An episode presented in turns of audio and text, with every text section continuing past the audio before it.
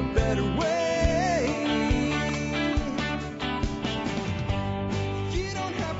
Hi, folks. This is Jack Spirko with another edition of the Survival Podcast. As always, one man's view of the changing world, the changing times, and the things we can all do to live a better life. If times get tough, or even if they don't. Today is January the 7th, 2021, and this is episode 2800 of the Survival Podcast. Yep, 2800. Seems like a land, landmark number, doesn't it? 2800. It's just another show, but it's not just another topic, even though it might sound uh, like just another topic. Today's title of the show is The Shit Has Only Begun to Hit the Fan. And the only reason it doesn't say the shit has only just begun to hit the fan, it kind of makes the title too long for the podcast services and stuff like that. So marketing won out over accuracy today. Um, but yeah, and we're, of course, I'm invoking then the Capitol Hill chaos, the violence. Oh my God! The, oh, the humanity as these these tools on the networks weep for Washington. I had listened to somebody and on Fox News too last night say, "My heart breaks for the people of Washington and for the people of America." It's like, "Oh my God." I'm not saying nothing happened. I'm not saying it's not a big deal. I'm not saying it was a it wasn't stupid. I'm not saying it's not going to be used against us, which is exactly what that is. Is it already being angled to be used against us? I am saying that hmm, and this does not mitigate what happened, but it's just the reality of the response to it. I'm talking about the response, not the thing right now. If that's how a journalist is acting today, and they stood in front of a burning freaking building a few months ago, while the network put up a thing that said, fiery but mostly peaceful protests in fill in the blank city, which is a real freaking thing. The only reason I didn't name the cities, I don't remember which one of like the 50 freaking cities that they set on fire this year it was, where they put that stupid banner up. But now, oh my God, the hallowed halls of the people's house. Oh, horseshit. Oh, horseshit. And I was going to spend today doing an analysis of this and weeding through the disinformation that I already knew would be here. Like, Antifa did it. Look at this guy. He's a Satanist or whatever. And it's all horseshit. So in my research to do that for you, I found two great videos, about 30 minutes each. One by Dr. Ron Paul, and the second by Derrick Broze. Now, you guys all know who Dr. Paul is. Uh, Derrick Broze works very closely in something called a show called The Conscious Resistance with our good friend who's been on the show with us quite a bit. He's an MSB supporter and he's one of my co-hosts on Unloose the Goose, uh, John Bush. And those two guys work together on this, but this video John was out for, so it's just Derrick. And he goes through the misinformation stuff, and Dr. Ron Paul does as well, but Dr. Ron Paul, and both of them do, but Ron Paul's video focuses more on how this is going to be used against you, and Derrick's fo- focuses more on uh, the misinformation coming out from the right about their own, I'm going to call it a micro riot. That's what this is. This is a micro riot. It's it's riots in D.C. Riots is plural, and I would say this is a if we could, if we call something like uh, has happened in like Minneapolis this year a riot, then what we had yesterday was a micro riot. But oh my God, it was a government building, which nobody gave a shit about when it was happening all over the country. Okay, so I was going to do that, and I'm going to talk to you a little bit about it. I'm going to give a little bit of setup, probably about I'm done this now for four minutes, so when we get through the intro segment, I'll probably come back with another four or five minutes on it. And I'm going to cut into what you need to be doing about it and why and how this is going to be used against you. Solution, because what I'm going to do for the analysis I originally planned is I got links today for you. Dr. Ron Paul's video is on my Odysee channel now, and Derrick Broze has his video on his Odysee channel. I'll link to those, and if you need more than I give you, they're the two best resources I, that I have. It's already been done. It's already been done beautifully. So why repeat it? Why don't I give you what Jack generally brings you, which is solutions? Because examining all this is important, but what it leaves you with is then what the heck? Because what you're going to realize when I'm done with my part of that, well, then what the hell do I do? Because so many of you are still wrapped up in, man, we need to vote the right people in.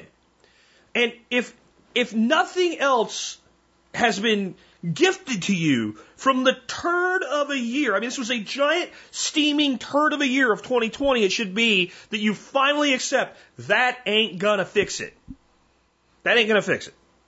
So I'm gonna talk to you about why the general advice I've been giving for 12 years, I just keep getting more on accelerating and the urgency. You need to do it faster and it's more urgent that you listen and you do the things to build your life your way because the window where it's relatively easy to do, because as hard as you think it is for some of y'all, it's relatively easy to do right now. And that window of ease is expensive. It's going to be like, it's cheap compared to what it's going to be. That window is closing. And shit like happened yesterday speeds up that window's closing. That's what's going on. That's what's really going on. So, we're going to talk about all that in just a minute. Before we do, let's go ahead and hear from our two sponsors of the day. Sponsor of the day, number one today is RidgeWallet.com. I'm really moving more and more, especially with my EDC into minimalism. You know, I, I, I've never wanted to be the guy with the Batman utility belt or whatever when it came to my EDC, but I also want to have the things that I need. And I had already started moving that way. And then a few years ago, a, a rep from Ridge Wallet reached out to me and said, let us send you one. I said, yeah, okay, fine, send me one. I, I wasn't sure. I looked it over and I, I said, yeah, I'm going to try this. I cleaned out my billfold, which kind of sits on my desk like a paperweight and has for almost three years. Maybe I need to get rid of it.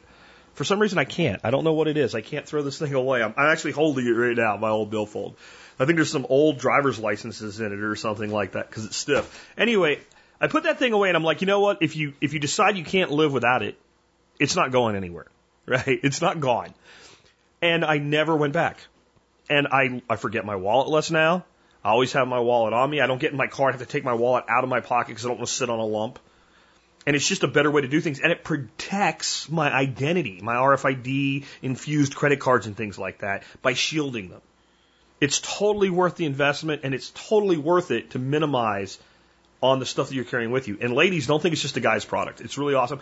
And Ridgewell has some other really cool stuff. So check out their website. Remember, 10% off everything if you're an MSB member at ridgewallet.com. Next up today, Backwoods Home Magazine. I've been a customer of Backwoods Home Magazine, no fooling, since 1993. They actually said, you know, we, we'll give you, since you're, you're, we're sponsors now, back in like 2011 when they became sponsors, like, you want a free subscription? I'm like, uh, all right. I already have one. I've already got one, right? Some of you know where that's from. Some of you, I don't know. You, you, you had, your childhood was weak if you don't know where I've already got one is from. Anyway, um, I've already got one. And so when they came out with Self Reliance magazine, which is kind of the, the sister publication, they gave me a free subscription to that. But I'm still a paying customer of Backwoods Home, and I could be a free customer from Backwoods Home. That tells you how much I love what they do. So that's about as good of an endorsement as I can give you. Check them out at backwoodshome.com. All right. Let's start off with a quote of the day that I, I've used it before, and I was doing all Bill Mollison quotes this week, and when I realized the topic of the day, I said, I got to bring this quote back for you. It's by Polybius, um, who was a Roman philosopher. And he said, and I think he was also a governor. I don't think he was ever emperor, but he was some some government dude. I, I just don't, in my head, I'm not remembering right now.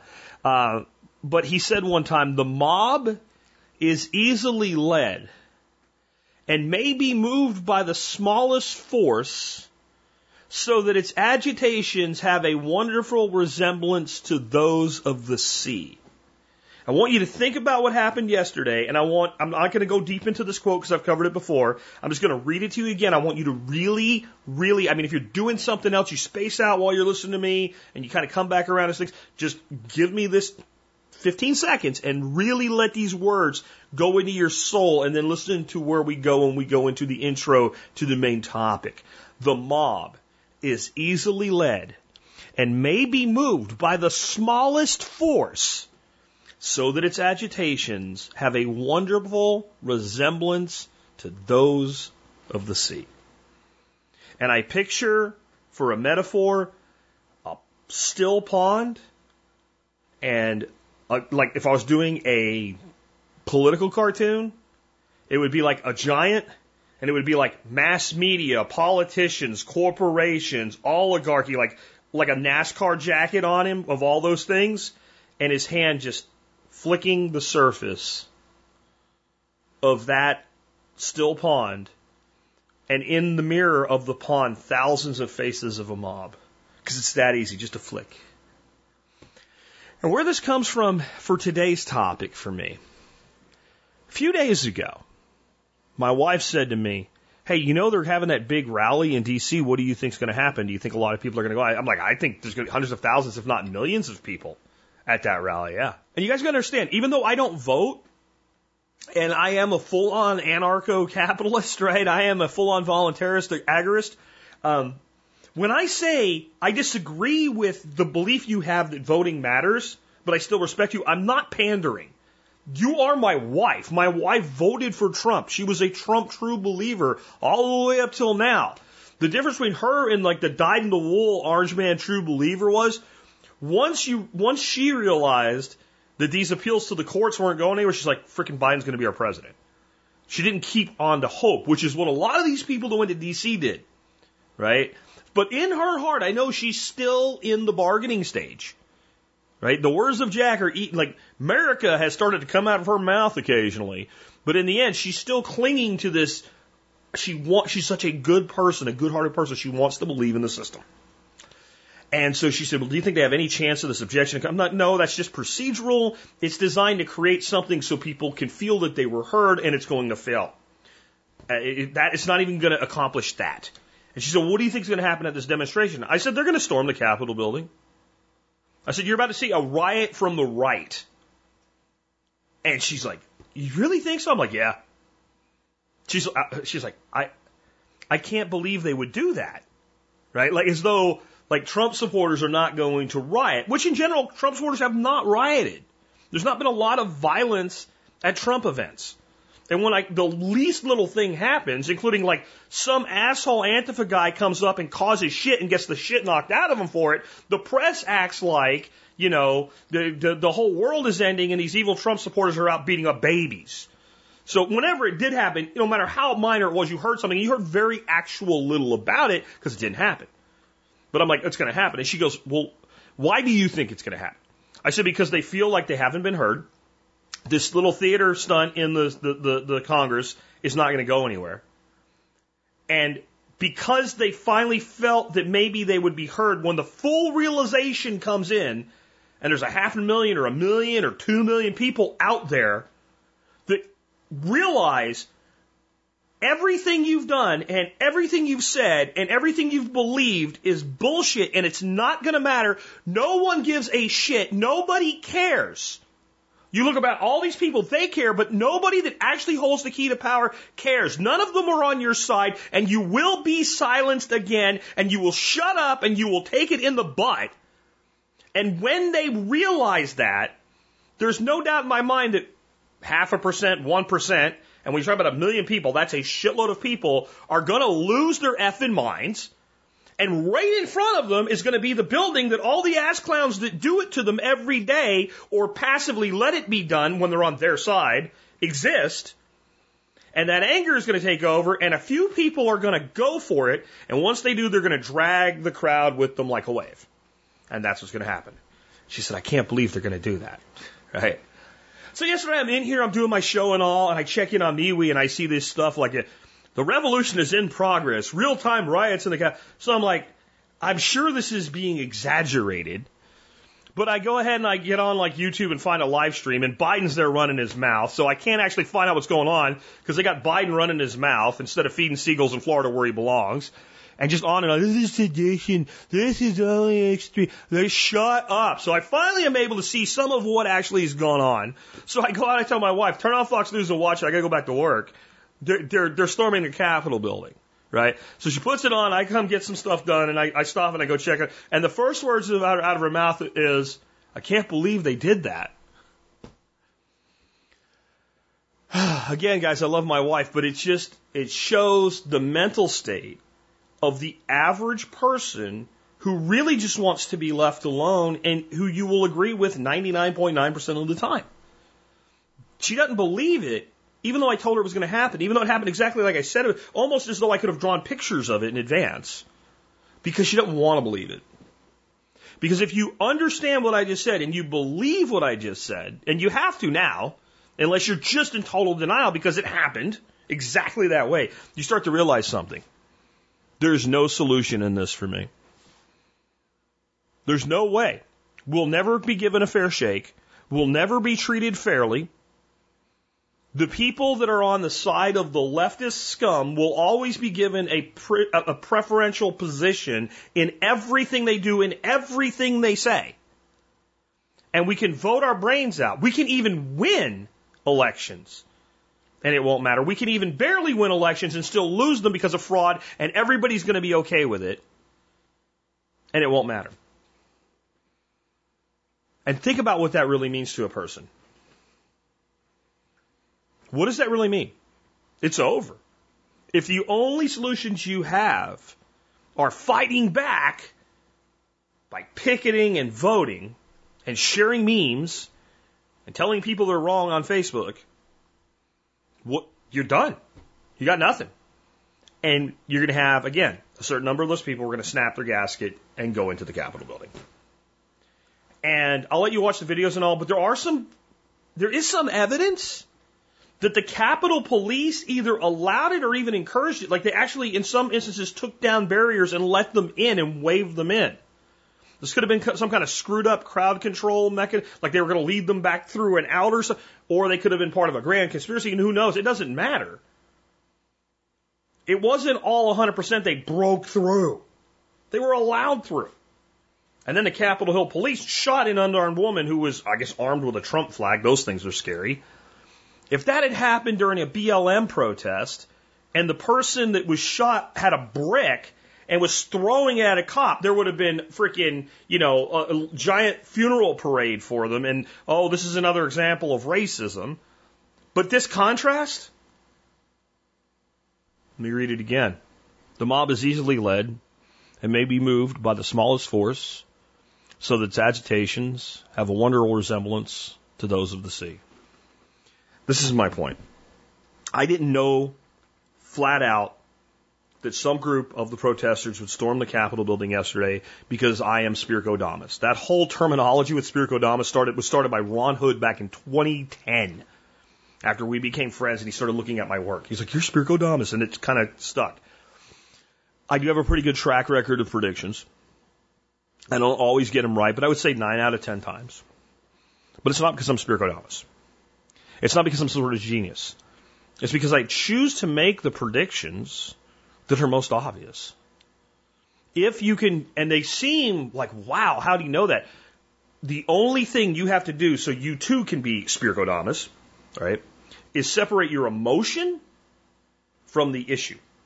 See, the way I explained it to you was a little animated, but I'm not animated in my analysis, right? I'm trying to be entertaining as a podcaster if I explain to you there's going to be a million plus people at a city, at a national capital demonstration that feel that they got screwed over an election, right? And they are going to think that they're going to be heard. And right in the middle of it, the full realization is going to be, become to them that nobody heard you and nobody cares. What do you think is going to happen next? And any single one of you, if you didn't have any emotional, if this was in Paris, right, would say, oh shit, they're going to storm the damn building, right? Only because, well, they were Trump supporters and they're the right and we're the good guys. Would you ever think that anything else was going to happen? This is the important part. If I know that, if I know that, so does the media, so does the government, so do the oligarchs, so do the technocrats, so do the banksters. They all know that. And they are all students of philosophy because they believe controlling humanity is not only their right, but their destiny. And that they are actually doing a service to mankind by controlling mankind because mankind cannot be trusted to control itself. Everybody that seeks that level of power, that's how they think, or they would not want the power. The mob is easily led and may be moved by the smallest force so that its agitations have a wonderful resemblance to the sea. They knew you would do it if you're one of them. They knew it would happen. They knew it wouldn't work. and they knew they could go hysterical about it. And most people would just sit there like a baby bird swallowing vomit from the mama bird and believe all the hysteria.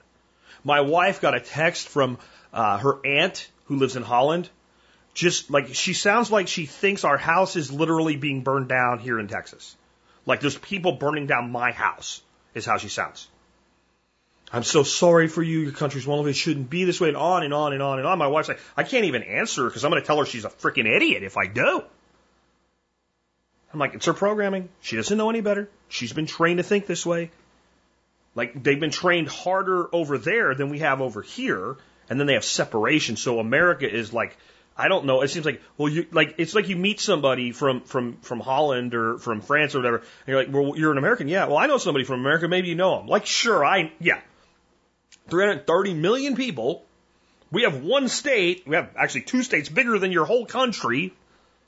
Or in some, some cases, we have like a quarter of our states are bigger than your country, and I know them because we're both from America. Like they act like America is like this tiny little place that, like, if something happens anywhere, it happens everywhere. Because you know, I don't give two shits about this, honestly. Because all this is is proof that everything I've been saying you need to worry about, you need to worry about. That's all it is. It's just confirmation for me that what I've been telling you is going to happen is actively occurring right now. That's it. It's nothing more.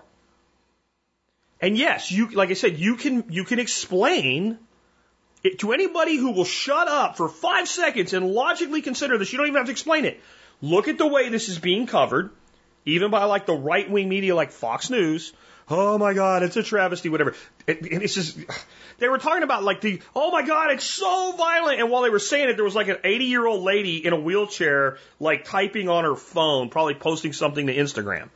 Right? Like that's, that's not what's going on. Freaking riots the way it was being described. Yes. And yes, that agitates us. And yes, that will make it worse. And this is only beginning. You're going to see the right riot hard this year. You're going to see the left riot back and you're going to see a war in the streets in multiple locations. And what just happened is nothing compared to what you will see next. Nothing. And you know what? The mob is easily led and may be moved by the smallest force so that its agitations have a wonderful resemblance to the sea. And do you see it? Do you see the pattern yet? They already had the DC mayor, and th- I'm telling you, like, you want somebody that should be tried for treason, that woman. It, seconds into it, shrieking for the National Guard to help, when she had no problem with BLM burning down a church in DC at all. None. And Trump was Hitler for doing anything to stop it, right? But talking about this like it was 9-11 2.0.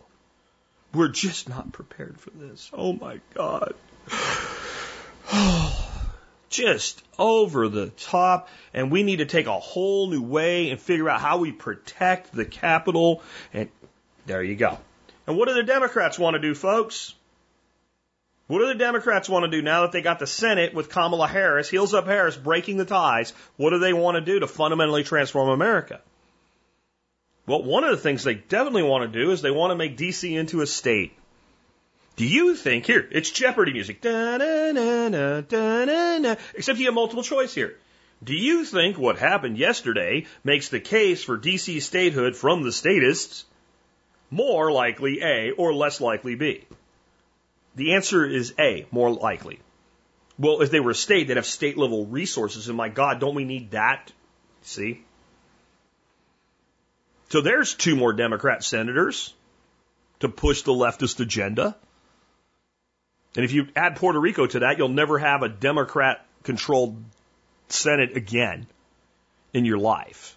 You'll probably never have a, a, a any. I mean, you'll never have a Republican controlled Senate again in your life. And you may never have, you may never have another Democrat or a Republican in the White House. It's a little less likely, but there's ways that that actually can, yeah, and all for about 20 minutes of feeling like, hey, we showed them. It's a trap. And it was always going to happen. And whose fault is it? Donald Trump's fault. He's conducting a, a rally miles and miles away. It's still his fault. Because of his rhetoric and telling people that they got screwed. And before I go to solutions, because I went longer on this than I wanted to, I have no doubt there was fraud in this election. And I agree with Derrick Broze. Guys, there's fraud in every election. What set the tinder off completely with the right this time is the the sheer amount of fraud that has been documented and the continuous statement by the media, including the right wing media like Fox News, there is no evidence of widespread voter fraud. They're just the courts have looked at this. The courts didn't look at it. The courts largely refused to look at the evidence or hear it because this is the, the grand positioning that's been done. The courts have looked at it like, well, this is really the business of the state legislature. The state legislature has power to do something about this, and the state legislature has said we don't want to interfere with democracy. So both sides refused to do their actual jobs. We got just enough information to see things like a precinct in Georgia that was supposed to be, be closed with nobody watching except the security cameras I guess they didn't know about pull suitcases of ballots out of the from underneath the desk and be, begin counting in direct violation of Georgia's own laws ballots. That even if they were legitimate, that in itself was illegal and no one did anything. We have over a thousand sworn testimonies from eyewitnesses under threat of perjury that they witnessed firsthand violations of voter law and they witnessed fraud. And those people have sworn those testimonies, again, under threat of perjury. And not one person has been prosecuted for voter fraud, and not one person that made those statements has been prosecuted for perjury. Which means no one did anything. And that is why people are mad. I believe that if that was seriously looked at, if somebody went to jail for it, and there's plenty of people that need to, if anything looked like anything was being done at all, even though it would be pissed, even though it would fuel on some level the feeling that Biden is not a legitimate president, what happened yesterday wouldn't have happened. The fact that nothing happened at all and nothing is going to happen and that already has gone in, that's where this violence is coming from. And you think it's just coincidental? You think it's just the left being the left trying to silence you? You think that's all that it is? The mob is easily led and may be moved by the smallest force so that its agitations have a wonderful resemblance to the sea. It's all by design. And the only thing you can do now, the only thing you can do now is to build your life in the most resilient, non-brittle way possible, develop the relationships that you need to develop with others, conduct commerce between people who choose to conduct commerce with each other, to do so as privately as possible. To build your wealth, to build your skills, to build your knowledge. The future belongs, I did a show right before shutdown. The future belongs to who? Do you remember what I said? Entrepreneurs and landholders. And I suggest you try to be both. That's where the future lies. It really does. Because the alternative is, well, I'm going to keep a job. Okay, so you're going to take the COVID vaccine sooner or later if you're going to hold a job. If you're going to hold a JOB, unless you work for a company that is run by somebody like yourself or me, you're going to take the COVID vaccine sooner or later. And you're going to do a lot of other things you don't want to do in the coming 10 years because, hey, it's business. And you're gonna. Or you're gonna lose your job. That's the reality. So you either find a way to have a job with people that aren't gonna do that shit, and that's a very small number of jobs. The further you get away from cities, the more likely it is that you will find them. Or you build something of your own. And if you live in the suburbs or the city or an apartment, you're going to be under total control and you are going to be under total monitoring.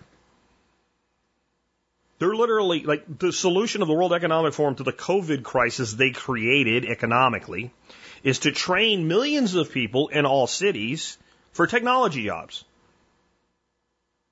There's not millions of technology jobs in all cities available unless you're going to put them to work like monitoring their fellow citizens. This isn't conspiracy theory. This is on the website of the World Economic Forum. I linked to it in the show that I did that I'm talking about. You can check me out if you want to, but by now you should know I don't say shit when I, and I don't say it's absolutely true. Like I'll say I think. But when I say something's absolutely true, you can look it up. You know when you, like by now when you look it up, you're like, shit, okay, yeah. Right? It's the only thing you could do. And then, so holding a small land holding. And what I mean by that, for most people, is a minimum of an acre that lays in such a way that your neighbors aren't on top of you. Because you can have an acre and you can still feel like you live in a suburban street because your acre is really narrow and really long. And then that really long, narrow acre backs up to another neighbor. And unless that is a design community with like minded people in it, it's, it's almost as dangerous as living right in the middle of the suburbs. Because you're too close and there's enough density of population to call it a town. And once a town gets big enough to have a town council, it's probably too big. Because it will become subject to the iron law bureaucracy. And as such, it will be a servant of the state you're trying to get away from. That's not conspiracy theory. That is freaking political science. You have to get your head around this reality. The more local a government is, the more oppressive it will be. That's why the most oppressive form of government that we have in America today is a private form of government. It's called an HOA, a homeowners association. It's the most oppressive government form we have. They're not subject to any limits of any constitution, state or federal. And they can take your house away because you parked the wrong car in the wrong place if that's the kind of HOA you live in. And any HOA can become that. Because, and this is counter to what people think, the smaller the government in a federal system like we have, a Republican system of governments, the only thing they really can do is add restrictions. Think about it. You live in the city of Sheboyganville, right? And some of you keep sending me things. There really is a Sheboygan. It's in Wisconsin. Yes, I know. That's why I call it Sheboyganville. Made up a place, right?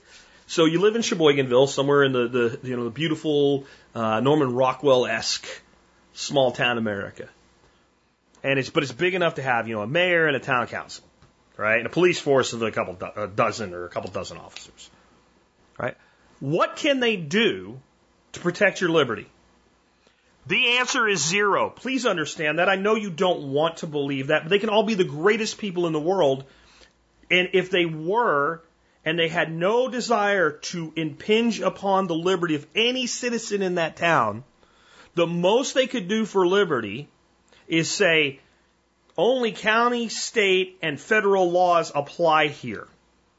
And we will make no more laws. All we will see to is the execution of those. And we won't do anything more than that. And they don't do that, do they? They have town ordinances and city ordinances and city laws. So that what's not illegal two miles down the road is illegal there. Now that place two miles down the road also is subject to the county laws, the state laws, and to the federal laws. So explain to me in what way that local government is anything but a threat to you. And you can't. So you got to be outside of that. That generally means trying to be in an unincorporated area or in some sort of town or township that's so small that its existence is kind of a little bit of a shield because it's too small to do anything, but it exists so somebody else can't do it on their behalf.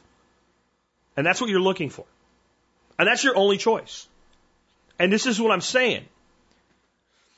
There's an infiltration of this mindset and it uses far more than the, the, the macro giant government control system that you're accustomed to, to seeing and realizing and thinking about in controlling people.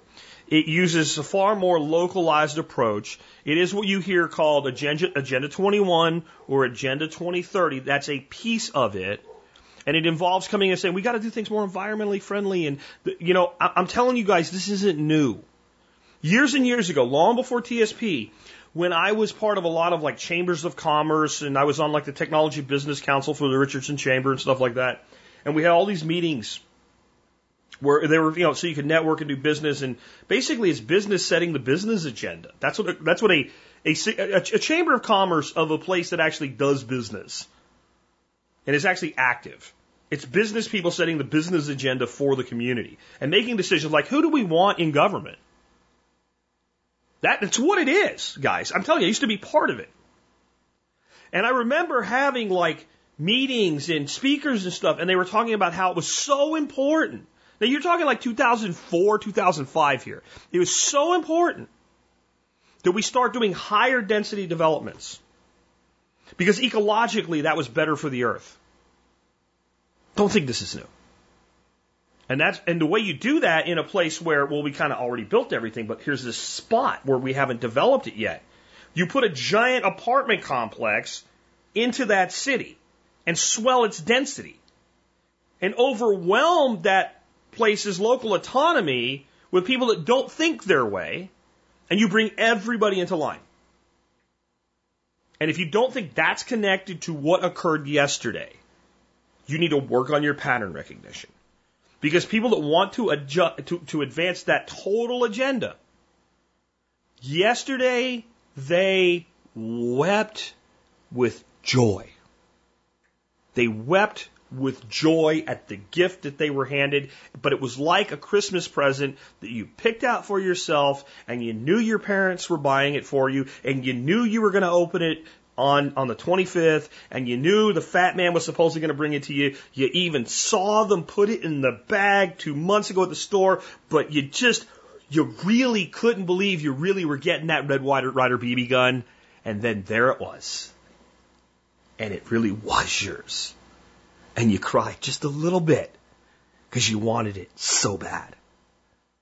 That's what happened to the people that want to control you yesterday. They knew the gift was coming they are as smart as I am, at least. So they knew it would happen. But it happened so spectacularly. They couldn't believe it, even though they knew they were getting it. Even though they saw the box and it was the only thing that could be in there. I mean, the, the box that a Red Ryder BB gun comes in is pretty distinctive. Even though the paper was torn a little bit and you could see the BB where it was torn. And even though your name was on it, you didn't really believe it until the day came. So now you got to do things for yourself. You got to get yourself out of these beltway suburbs. You got to get yourself to a place where you cannot be controlled. That doesn't mean the middle of nowhere. I've said this before, but you probably new people today. I can be in downtown Fort Worth in about 20 minutes.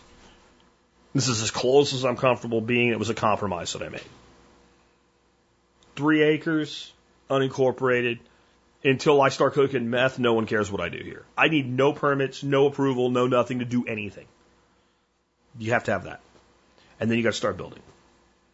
And you need to build your home into a homestead. And like I said, nothing I'm telling you is new. I did a show probably two months into this called From Home to Homestead. It became a thing, a theme, a meme in the community. I mean, there was actually another couple that created a podcast based on just that phrase from home to homestead. The guy's name was Johnny and uh, his wife. I don't remember her real name. They, he called her the Queen, Johnny Max and the Queen. They did a podcast called The Self Sufficient Homestead. It came just from that one phrase. And that's what every one of us needs to be doing right now. Because it's only when you take that home, you know, Robert Kiyosaki teaches that a home, a house, for most Americans, they've been convinced it's their biggest asset. It's actually their greatest liability because they owe the most on it. Many times they owe more than it's worth. And the second their income stops, they're going to lose it and it's going to destroy them when they do. That's a liability.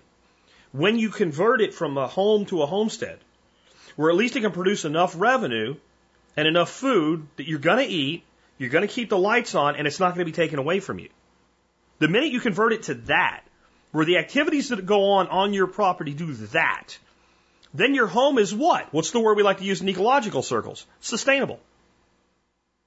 Think about it that way. Your, your, if your income is subject to somebody else's whims, that's like you get all your fertilizer from somewhere else that can shut you off. In and that of itself, that supply chain can fail. That right there, your farm's not sustainable. If all the income that supports your keeping of a home comes from off the home site, it's not sustainable. It doesn't mean you won't sustain it. It means it's not sustainable in that someone else or some other supply chain can fail and there's nothing you can do about it. So the self-sufficient homestead doesn't mean that you produce 100% of your own food and you're off grid and whatever. What it means is that in some way it empowers you to produce resources and income such that it can sustain itself. That maybe you don't have everything you want, but man, you know what? There'll be three squares a day. There'll be a roof over our head.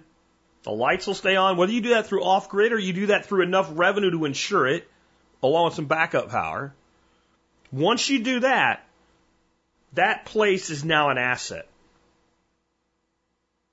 And as long as it's not an asset, not only is it a liability, it's a leverage point. Because now I can use fear to control you. And if you think about the major mechanism of control in 2021, it was fear, or 2020, it was fear. It always has been, but boy, it got ramped up in 2020. Fear. It wasn't just fear of the virus. I mean, imagine if you told somebody about October 2019. Within six months, Republicans will support a trillion dollar bailout to mail checks to everybody for simply existing for the economy. They would have looked at you like you had a lizard crawling out of your ear and it was singing Dixie. And you were snapping your fingers to a rap song. I mean, that's how you would have been looked at. And, and no one would have ever believed you, including me. I would have been like, ah, no. But by April, what happened? You heard Republicans cheering for a trillion plus dollar bailout. The same people that gritted their teeth so hard that their teeth fell out during the Bush bailout and then the preceding Obama bailout, right? Uh, or the, the following Obama bailout, begged for it. People that didn't need the money said, you got to send me the money because I don't know if I'm going to have the money next month. And then just sent you another 600 bucks. Yay. People said we needed to do it. We got to do it. That was all fear. It was all fear. As though it was going to fix the economy anyway. And people go, no, we need $2,000 a person. Okay. Republicans finally figured out they don't like foreign aid. Right? Why is why Pakistan get this money? Why, why are we sending money over to the Middle East for gender studies? Why are we doing that? We, because we always do that. The two things weren't even connected. The bailout and that that omnibus spending bill wasn't even connected to the bailout. They weren't even the same thing. But the mob is easily led and may be moved by the smallest force, so that its agitations have a wonderful resemblance to those of the sea. So I think that right now, if you're not building your life toward, I guess you would call it personal sustainability, that you are going to be completely under the thumb of the state in less than a decade. Before the decade is over, you will wake up and realize that not only are you a slave, but you are a slave that polishes your chains and you will actually be get to the point where you will use anger and violence toward anyone that would reach in and say, "Hey, let me." There's a lock on there. You see, it's not actually closed. We can open that and take your chains off. You'll attack that person. Tell me you don't see people doing it right now. They're defending their slavery. They're defending their chains. They're not just proud of them. They'll fight to keep them. And it's all due to fear. How am I going to? How many times have you heard people say, "I got to feed my family"? I've talked to cops. Do you like what you do? No. Do you think you're on the side of right anymore? Not really. Sometimes, but definitely plenty of, you know, like, even the ones that say, well, most of the time, like, well, I don't know, do you feel like you're doing the wrong thing 20% of the time? Yes. Oh, okay. Why don't you, why do you keep doing it? I got to feed my kids. Maybe throw a little sunken cost fallacy in there. I've been doing a job 15 years. I got to get my retirement. And do you think you're doing what you think is the wrong thing more or less than when you started? Uh, probably more. And how long do you have left before this retirement? At least 15 more years. What do you think it's going to look like in 15 years? Get away from me. Let me polish my chains. I have to protect myself. I have to feed my kids. Fear. Fear, fear, fear. It's all fear. So, why do you think that maybe, and maybe I was even a little too harsh with it. I've apologized for it. But back in March last year, why do you think I told you all to calm the F down? Because I had expected that the majority of people that had been listening to me for five years or more had done this, at least to a degree. And I think most of you that had, even if you were afraid then, realized really quick, he's right. My life's not changing very much. I've looked out my window this morning many times, folks. I have yet to see the COVIDs outside my window trying to get me. I'm not worried about whether I'm going to be able to afford my, my, my mortgage payment in February. January's done. It's been made. I'm not worried about my business being destroyed. And I know people can look at that and say, but yeah, you do a podcast. Yeah, but you know, my, my business, my business is based on my audience having enough money to buy memberships. More than any other thing, that's how I pay the bills, right? So if there's enough catastrophe in the country, then that can hurt me eventually, right? But I know people who have built businesses that seem like they were like, oh my God, my business is going to be bankrupt in, in, in 60 days. Some that were dependent, let's say, on restaurants that have not only survived, but in some levels thrived in this. Because they backed up and said, okay, what can I do? And see, that's the option the entrepreneur has that the employee doesn't. And the further the entrepreneur is away from the major city, the more that's the case. Because if you're in a major city and you run a gym, you end up with a million dollars worth of fines. So somebody can make a point of oppressing you. But if you're out in the county, you probably can just open your gym, keep your mouth shut about it, call all your customers and say, we're still open, and stay in business. At least some portion in business. You can change it into a private club and say, I'm sorry, you can't come in. And your county sheriff's probably not going to bother you. He's got other shit to be doing. But when you're making a big statement in the middle of New Jersey, the police chief can and will come get you, just flat out. It will happen. And they'll just keep finding you and finding you until they, they crush you to oblivion. And maybe some of them win. I think the one guy that I'm talking about, I think he actually in the end, like, he got it thrown out by the courts. He got lucky. But wouldn't it all just be easier if you were working with people that weren't being led by fear? If you were working with people who wanted to do business with you and weren't led by fear? Because the cities are done, folks. They're done. I, I, you know what I call, I, I called years and years ago? Death of the suburbs.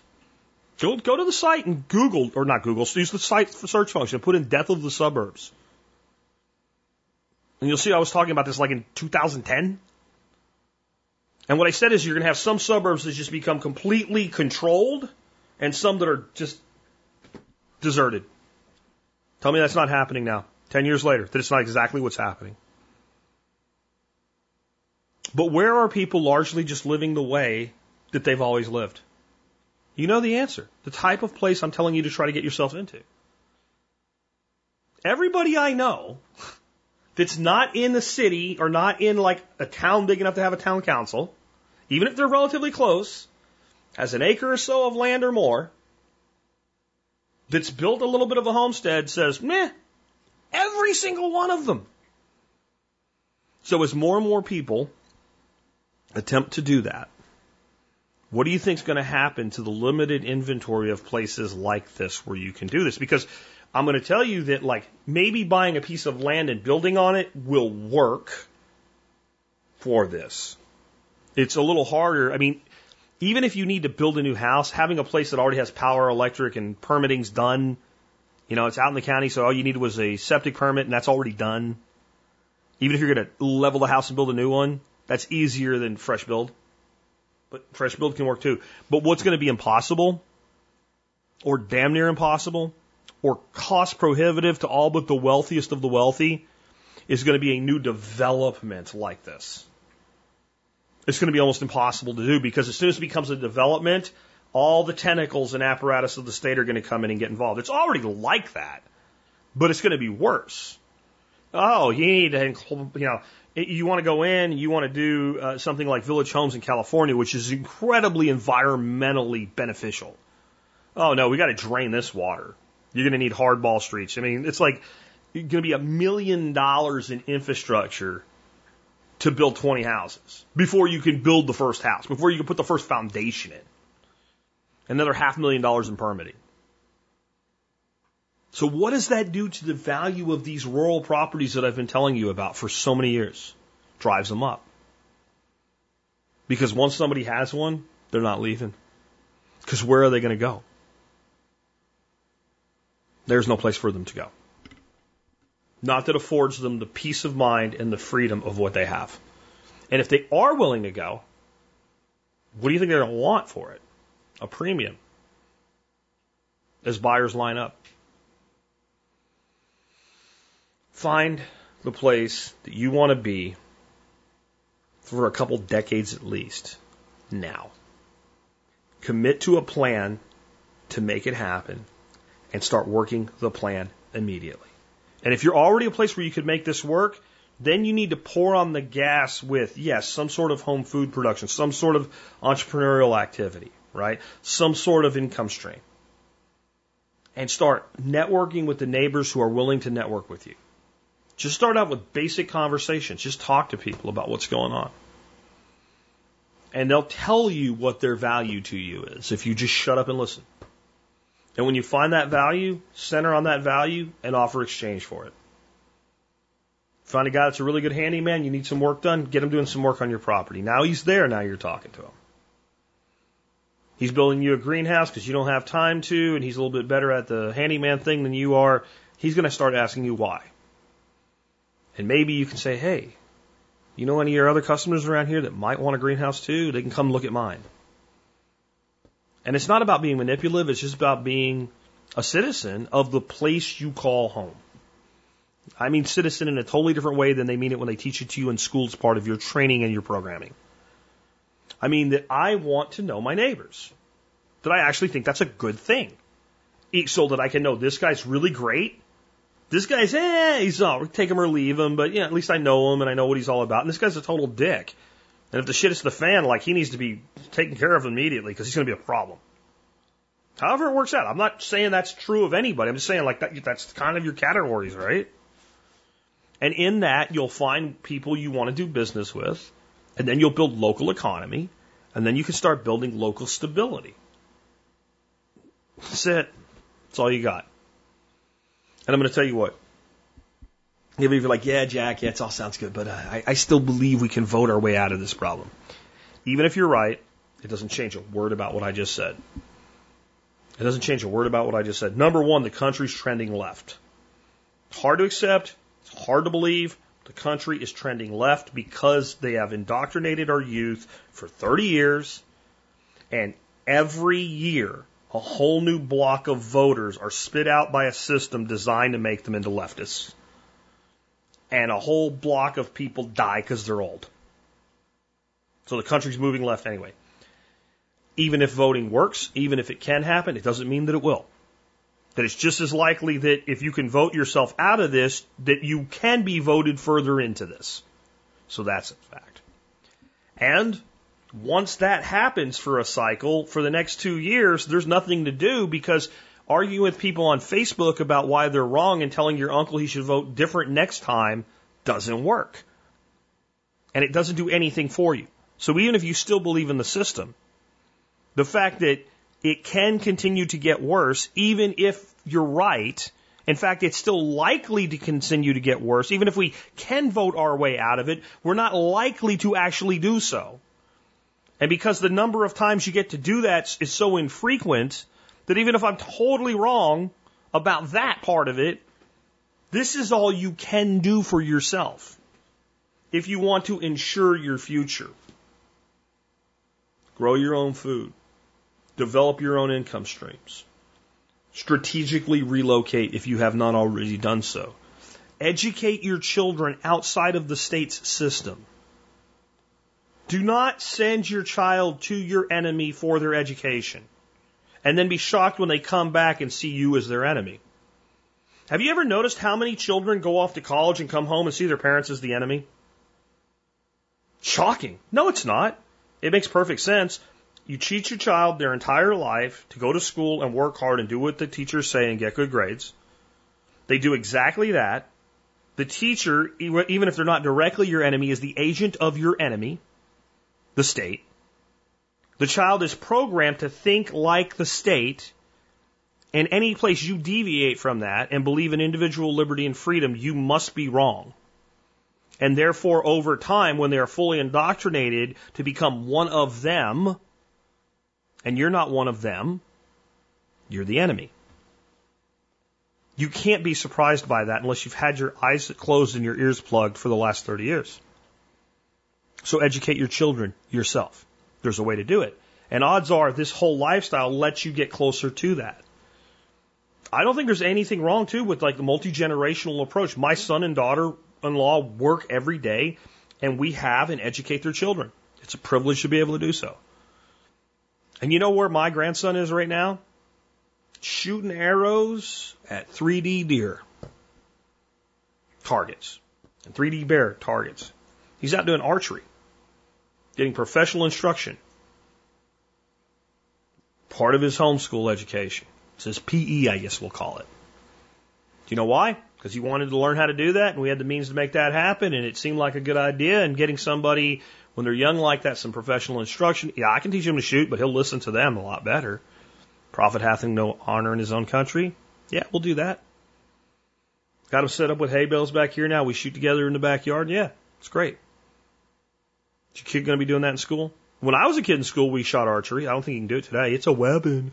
Oh my God! Call the federal law enforcement officers. He has a he has a stick with a string on it. It could be a weapon. I mean, that's you want freedom for your kids, and that's why there's so many of you saying, "I have to vote for my children," and then you send them to the state's education indoctrination centers. Really? You think you're fighting for their freedom by storming the Capitol, holding a sign, or voting for an R over a D, and then you send them to the institution that is designed to teach them that you're wrong and you're shocked at what happens. Whatever you got to do, those are the big things I can give you today. And I've talked about multiple ways to do it for years. Homestead, outside of the systems of control. Income streams outside of the JOB and take charge of your learning and the learning of your children. I wish I had more, but those things are everything you've got. With that, we've wrapped things up. I hope you enjoyed today's show, even if it's not what you wanted to hear. Again, I really recommend that if you want more on an analysis level, you take a look at the videos or just even, you can listen to them because even they're videos, they're mostly audio, right? Uh, of Dr. Ron Paul and Derrick Broze that I will have for you in the show notes today. And if you want to support this show and the work that we do, and please do, because without you, I, I literally can't do this, right? The, the way you can do it with no direct cost is to do your online shopping at tspaz.com. That's TSP az.com, tspaz.com. You can see all the stuff that I've reviewed over the years. You know if I reviewed it and said you should buy it, I've spent my money on it, or I would not recommend it to you. Today's item of the day is a real simple one. It's a four shelf indoor mini greenhouse. I found this little thing when I was doing hydroponic work last year. It's good for starting plants indoors. It's good for growing uh, hydroponic vegetables indoors. It's 37 bucks. Uh, there's a lot of different uh, variations of it. They're all pretty much the same. The only difference in them is how tall they are. And the one that I have linked for you today is, let me look it up, 63 inches tall and they're made by a bunch of different manufacturers, and some of them are like 52 inches tall, 57 inches tall. I recommend the 63 inch because with four tiers, that gives you enough space in all of them for it to be practical to use. And it doesn't cost that much more. I think the cheapest I found, the shorter one was 29 bucks versus 37 bucks. Trust me, you're going to wish you spent the the uh, the 37 bucks if you buy the shorter one. But it has a little, you know, polyvinyl uh, covering on it that you can zip closed. You can throw the Barrina Grow lights in there. You can look at all the things I've done with it. This thing is awesome. And you can start food, uh, you can start more plants in it than you can imagine. It's a great way to do it. And if you want to grow out like small salad greens and all, it's fantastic for that. It gives you so much control. Uh, you can figure out based on your temperature whether you want to keep it closed, halfway open, closed but not zipped. You can figure out what works for you. Couple timers on the lights and you are off to the races. And I'm telling you, you'll be shocked. If you look at my videos of what I grew with mine, it'll kind of blow you away. It's one of the best sub $50 investments I've ever made. And this is the time of year to be looking at it, right? Because we just did a whole show last night on Unloose the Goose about winter growing. And one of the things we said is, you know, the things are that you can do right now if you waited this long, you don't have a winter garden in already, is hydroponics, aquaponics, or in dirt growing indoors is a big one. And then planning your spring garden and, and figuring out when you need to start growing your starts for your transplants for your spring garden. This helps with all of those. And it's 37 bucks.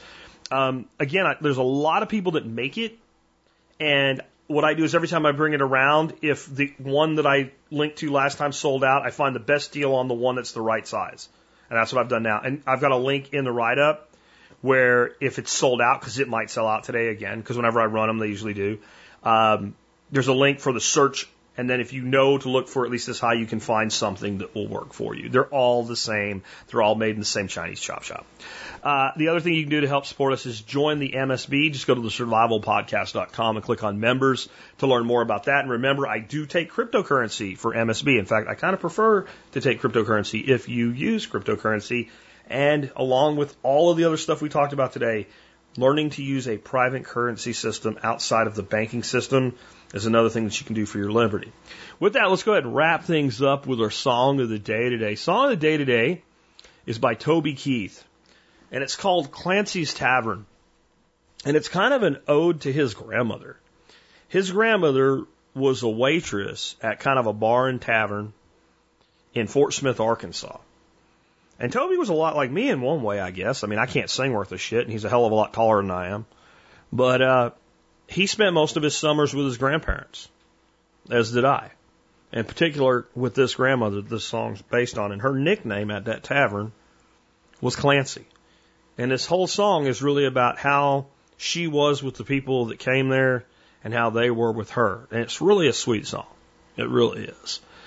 But what it makes me think of when it comes to this last year and some of the things we were talking about today is how many places like this with people like this. The service gathering places for people that just want to be left alone except when they want to be together are closed or out of business forever because of the nonsense. And it makes me think about the fact that our founders planned the insurrection that became our revolution in taverns. Now, why would a government hell bent on total control want to shut down the economy. It's not really hard to figure out, is it? With that, it's been Jack Spirko with another edition of the Survival Podcast. Any minute to five o'clock, crowd will be coming. Taps will be flowing with beer. The cigarette smoke soon to be rising, and at 5:30 Clancy gets here. She knows all their faces, she's practically raised them, and that's why they're loyal and true. They'll pay their tabs, and that pays a light bill, and she keeps their glass full of brew. And the welders and the drivers and the old nine to fivers and the regular Joes of the world are singing Here's to you, Clancy, in your neighborhood tavern. Pour me another, my girl.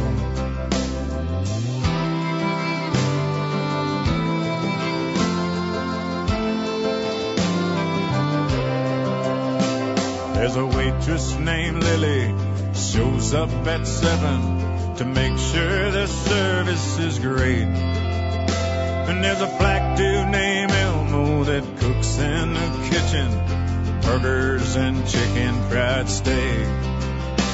Yeah, around nine o'clock, the band will start playing and the music will fill up the air.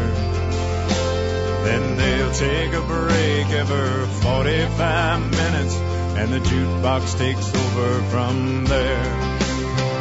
And the welders and the drivers and the old nine to fivers and the regular Joes of the world are singing here's to you, Clancy, in your neighborhood tavern. For me, another my girl.